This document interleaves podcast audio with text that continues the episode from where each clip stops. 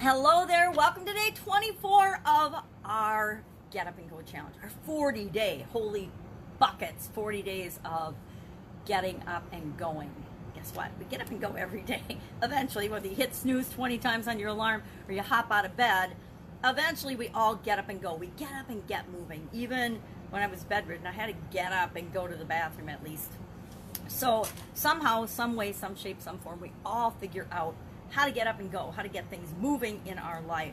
Today is our second part of our SOAP acronym for how we deal with changes, how we deal with challenges, how we deal with the stuff that just keeps slapping us in the face or up alongside the head that shows up in our life. Now, in addition to that, we're going to talk a little bit about one of my, I don't know if it's my favorite subjects or one of my least favorite subjects, but I've definitely been on the receiving end of triggers. We're going to talk about triggers today. But first, let's talk about the O in the SOAP model. Yesterday, hopefully, you did your homework and you, you figured out where you are and where you want to go. What's your story? What's your situation? With respect to the area of your life physical, mental, emotional, spiritual, financial, contribution, or relationships. With respect to one of those seven areas, which one are you working on? This time through the SOAP acronym, through the SOAP model, through the process, so that on a subconscious level, we can ensure that we always have at our fingertips an incredible tool to help us get through any change, any challenge, any obstacle, any roadblock, anything that pops up in our life and surprises us, and we have to find a way to deal with it. this will give us a model, a framework, a foundational model to run on a subconscious level, and then we can sometimes we got to bring it up to the conscious, right? Sometimes when things like COVID 19 pop up or riots and bomb threats in your neighborhood, we had one of those uh, just down the hill from me yesterday in my little town, which is just mind boggling. But stuff comes up, and we get to decide how we're going to respond and how we're going to react to it. Uh, and so we just thought we we talked about what is the situation, where is it, where do we want to be, and what do we, where where are we, and where do we want to be. So I'm sharing that I'm working on my mental health, right? My mental well being, my mental health during this time through the model. And yesterday we did an exercise to look at our beliefs and just brainstorm our beliefs. And I hope you did this because I found it really, really powerful and enlightening and eye opening. Because guess what?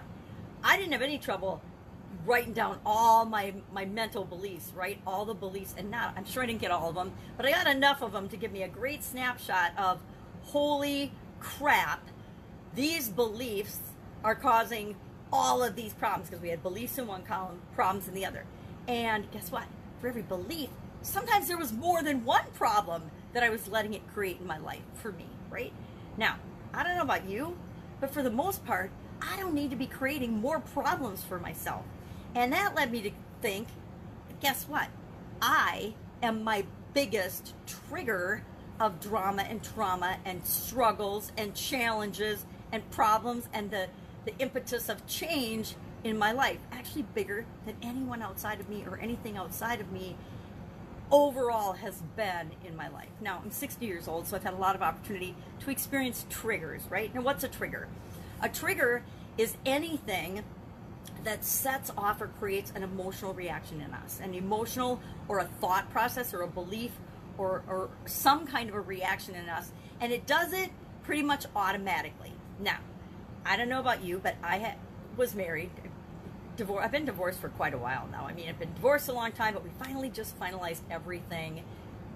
Just a, a couple of months ago. Actually, no, a couple of weeks ago, we actually finalized and separated everything. Except, you know what? We got kids together, and but we we separated all the other assets. You know, we're, we're always going to have our beautiful children, in common, but for the most part, separated that. If you have siblings, if you are a sibling, if you have been in a relationship that did or didn't work out, we all have the ability to trigger one another as human beings. So it makes life a little more complicated. It also makes it a lot more interesting and sometimes a little more fun if we approach the topic of triggers in a, a learning and enlightening in a positive way. Then they're not so powerful and they're not we're not so easily manipulated by them so a trigger could be okay here i'll give you an example a trigger is whenever my ex-husband would call me we were even when we were still married it started it went over years and years He would all we learned in we actually went had a real estate we worked with a real estate coaching company because when we got into real estate. And from that time on, we learned this strategy that you would always ask somebody, "Hey, have you got a minute? Have you got time? Is this a good time to talk?" And so he adopted that on me and and used it on me. And so whenever he called and said, and he didn't do it in a positive way, right? Whenever he would call me, which was like 15, 20 times a day, he would say, You got a second, you got a minute. And after that, you know, because I would always say yes, because you make time for your significant other. When they're calling, you assume it's something important. It would always be followed, and, and it, not always, but 90, no, always. It was always followed by a lecture and a tirade about something that was wrong or that I had done wrong. Usually that I had done wrong. So it got to the point where whenever he would call, as soon as the words came out of his mouth, you got a second. Uh, it was just a trigger. It was a trigger for me because I always knew that there was some kind of barrage and berating that would come after that that statement. And even if I said no, I'm tied up, I'm busy at my business right now, or I'm busy at work right now, or I'm at the store, I'm at the doctor, it, it always came anyway. Even if I said, no, I'm busy, it, it wasn't respected and that behavior would follow. So I got this real aversion to the phrase and it triggers me, you got a second, you got a minute. Can I talk to you about something? And it, it's not rational, it's not reasonable because a lot of times people like that ask that and they are asking in a respectful way. They are, hey, I don't want to bother you if you're busy. We can talk another time but with this particular human being, that is a huge trigger for me. So it can be a phrase, it can be a tone of voice, it can be a smell, it can be something that you see that reminds you of somebody else. Now, triggers can work both in negative ways, like the example I just gave, or in positive ways, right?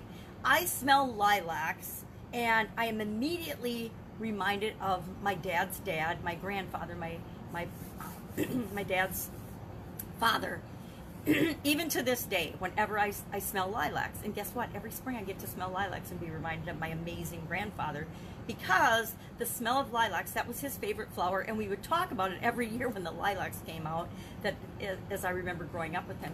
And even though he passed away when I was in my early 20s, here I am 60, and the smell of lilacs will still forever and always remind me of my grandmother, my grandfather.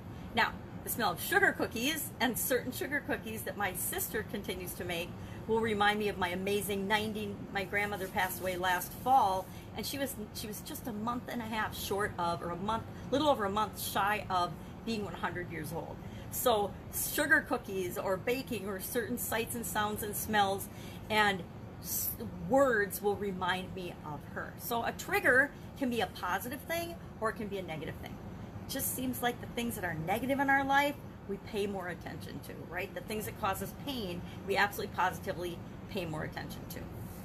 So, uh, triggers can be very subtle. They can be, most of them are subconscious, right? Most of the things that trigger us or tap us into another feeling or another experience or remind us of something from the past, uh, most of them are subconscious and we don't even realize they're there's something that's going on. The only reason I can pull up and, and, think of examples of triggers in my life is because I've, I've done some studying of triggers. I, I learned about them. I'm trying to think who I even learned about them from. I've, I've studied them from many sources, so I, I don't use them a lot on myself in a positive way, but you can absolutely positively use them to get a behavior or something that you want. Triggers can be alarms or reminders, and I do use on purpose triggers on my cell phone, on my, my mobile device. My It's more than a phone, right? I, I, use my cell phone the least as a cell phone, right, to make phone calls on. That's that's the the, the least I use my phone for. Mostly, I joke that my phone is a is a camera because ever since uh, mobile devices have gotten really good cameras on them, that's I quit carrying a digital camera and I just always take pictures now with my with my mobile device, right? Because they're much more powerful than just a phone um, so triggers. I are what we want to talk about today, and I kind of jumped into triggers before, is we want to realize that things trigger us and, and we have the ability to decide how we're going to respond to that. It's the same with the O in soap. So often, we are faced with a situation and a challenge where we know we have to make a change, right? Staying the same, we can stay the same, but then we're going to get batted around by by the situation, and it might not turn out as well as it can for us. We might end up having a suboptimal result just because we didn't do anything. The SOAP model is to teach us to ensure that we get the best possible result for us, no matter what the situation is. So O, the O in SOAP stands for options. It reminds us that we have infinite possibilities in how we can deal with and how we can respond to whatever situation we're in. So today our action item is to brainstorm. I love brainstorming. You know, we're going to do it at least seven times during this exercise because it's such a powerful tool. It's one of those things like having a SOAP framework in your toolbox that you can call upon anytime to realize that there's multiple solutions, there's multiple options to any problem, any challenge that you're facing. When we back ourselves up against a wall and we feel like we're at the end of our rope, which was something that I was chatting about today, it's because of usually it's because of fear. Usually it's because of uh, past experiences that we've had that didn't turn out the way that we wanted. But when we feel like everything's black and white, there's only one solution, there's only one thing that we can possibly do, number one, we're absolutely positively wrong. Because there's always more than one option. There's always more than one thing that we can do. And that's why I love brainstorming so much because it shows us if we just sit down and think for a couple of minutes, or maybe you just ask yourself the question okay, what am I going to do? What are all the possibilities of moving my mental well being from where it is now to where I want it to be? What are all the possible things? Could I get a personal coach? Yeah, but it would cost me. And don't say yeah, but just I could get a personal coach. I could get a coach to help me with my mindset. I could go see a shrink. I could ask a friend. I could read a book. We I could do some exercises. I could Google it for heaven's sakes. And you start rolling and just writing down all the options of what you could do for get you to point from point A to point B or point C, D, E, F, all the way to the end of Z to the success that you want in a certain area by brainstorming all the options. So today our action item is to brainstorm at least 10 things you could possibly do. Because if you just do two or three, you're going to stay in that little box of thinking that uh, there's nothing you can do or there's very few things you can do. What I want you to do with this exercise and why it's important is you want to expand your belief system, because we talked about beliefs yesterday, that there are always actually infinite possibilities. Just because we can't see it right now doesn't mean there aren't a whole lot of possibilities and a whole lot of ways that any situation can be dealt with. So as I'm thinking about my my mental capacity, my mental well-being, my, my thoughts, my beliefs about things and, and this aspect and area of my life, today I'm to brainstorm and you are to brainstorm. I'm to brainstorm all of the things I could possibly do to get my mindset from a 7 to closer to a 10. I mean, I want it to be a 10, right? I want to know that I'm at the top of my game.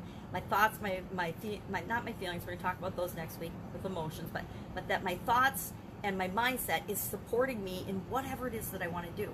Because kind of like our physical well-being, our mental well-being is right up there with it because they're interconnected. You can't separate your mind from your body, right? Our mind is always making our body work. It's all about our energy and how we're showing up in the world. So today, action item, brainstorm at least 10 and share uh, share three in the comments below. Share three things that you could possibly do. Hey, the more far-fetched, the more freaking ridiculous, the more fun, the better. So just grab three things off of your list and share them in the comments below about what you could possibly do to impact your your whatever area you're working on. I'm working on mental, so I'll share three things about what I could possibly do to impact my mental health, right? My mental well-being. And you know, they might be might be get a lobotomy, take medication. My ex-husband was always thinking I should be on medication, right? That, that's the sign that your relationship is not in the right spot if you ever need to be medicated to stay in a relationship, right? That, that means that it, the problem isn't you, the problem is the relationship. Anyway, that's a, a big lesson learned. So, triggers. If you want for extra credit, share one of your triggers. At least think about your triggers today and start to be aware of things that have create an automatic response in you. Again, good and bad, because what we want to do when we find the negative triggers, we want to replace them with a positive trigger. let me think of a quick example. Uh, I used to hate it when my alarm clock woke me up, right? I used to just hate it. And when I was younger, this was way when I was younger, I've spent years uh, personally working on my get up and go morning routine. And by having a morning routine, that has really gotten over and helped me to destroy that. Oh, I hate my alarm clock waking me up in the morning. But I had to do all kinds of things to um, to overcome that trigger because, uh, you know, what's better than a great night's sleep and your rest, you're recharging your body, you feel awesome, and then bah, you hear this terrible sounding alarm because they never have a nice sound. Now they do, but they didn't back then. It was always just this obnoxious rah, ringing that would just like, it gave me a headache. And I had, you know, nobody likes to have a positive activity interrupted. It usually was breaking into the middle of a really good dream, right? So it was annoying. So that was a trigger, and I had to find ways to create a morning routine to overcome that trigger. Now, 99% uh, of the time, I wake up without needing my alarm clock. I, I just automatically, I'm a morning person. I wake up, and I always feel better when I wake up before my alarm clock, even now, than when the alarm clock wakes me up, because I feel like I'm in control. So instead of letting the ringing of an alarm clock or bell trigger me, although I will admit, my cell phone ringing annoys me. I need to change the ring on it because it's an interruption. And it isn't about the trigger itself, it's that I personally do not like to be interrupted when I'm in the zone and I'm doing something that I want to do. So any outside annoyance, you know, I turn the notifications off on my phone. Any social media notifications off. Otherwise, your phone's going ding, ding, ding, ding, ding, ding, ding, ding, and it's like Pavlov's dog. It can drive you insane because there's so many interruptions that we never can focus or get anything done. So share one of your triggers, and then share three three things, three fun things. Find three fun things on your list of options today, but make sure you're brainstorming a list of options because we want to make sure that we always know there's so many choices and there's so many things available to us instead of getting stuck in that that fixed mindset where we think it's it's A or B. We have to do this or we're dead. We have to do that or we have no other options. We have to declare bankruptcy. So many people financially get themselves locked into this little box where they believe that there's only this or declare bankruptcy. Pay this bill or declare bankruptcy. Do this or declare bankruptcy. Uh, and so remember that in each of our areas of our life, we always have options. So brainstorm your options and see how much better that makes you feel. Just having a big list of all the possibilities, whether you're going to do them or not ever, guess what? I'm never going to a shrink. I'm probably never going to go to a shrink for my mindset. It's on my list. It'll be on my list today, but uh, the probability of me doing that is slim to none. Now, why is it slim to none? Probably slim to none because my ex-husband told me for years that I needed my head examined and that I needed to go to a shrink. Guess what? Who is the best expert on me and my mindset and what's going on in my thoughts and my head? Right? So I could go to a shrink. I could spend 25 years like one of my cousins going to a psychiatrist, getting medication, and never really solving the problems and moving on because guess what? No one outside of me, no one outside of you can deal with the situation for you. They can help you, they can coach you, but it's ultimately up to us to decide if we're going to make changes in any area or aspect of it. That's it. Yapping too much today. Have an absolutely amazing day. I love the options one because I am all about life is full of infinite possibilities and anything is possible if we just believe it, right? So I guess mindset, mental capacity, all of this is kind of a fun one for me to work on. I hope it's fun for you too. All right, if I can help you in any way, hit me up, ask questions in the comments below. Otherwise, I'll be with you tomorrow for the A and so because we want to keep moving forward, even though we're talking about a lot of upside mindset things, just things that I've learned that I know have helped me and I hope that they can help you too. All right, have a great day and I will be with you tomorrow.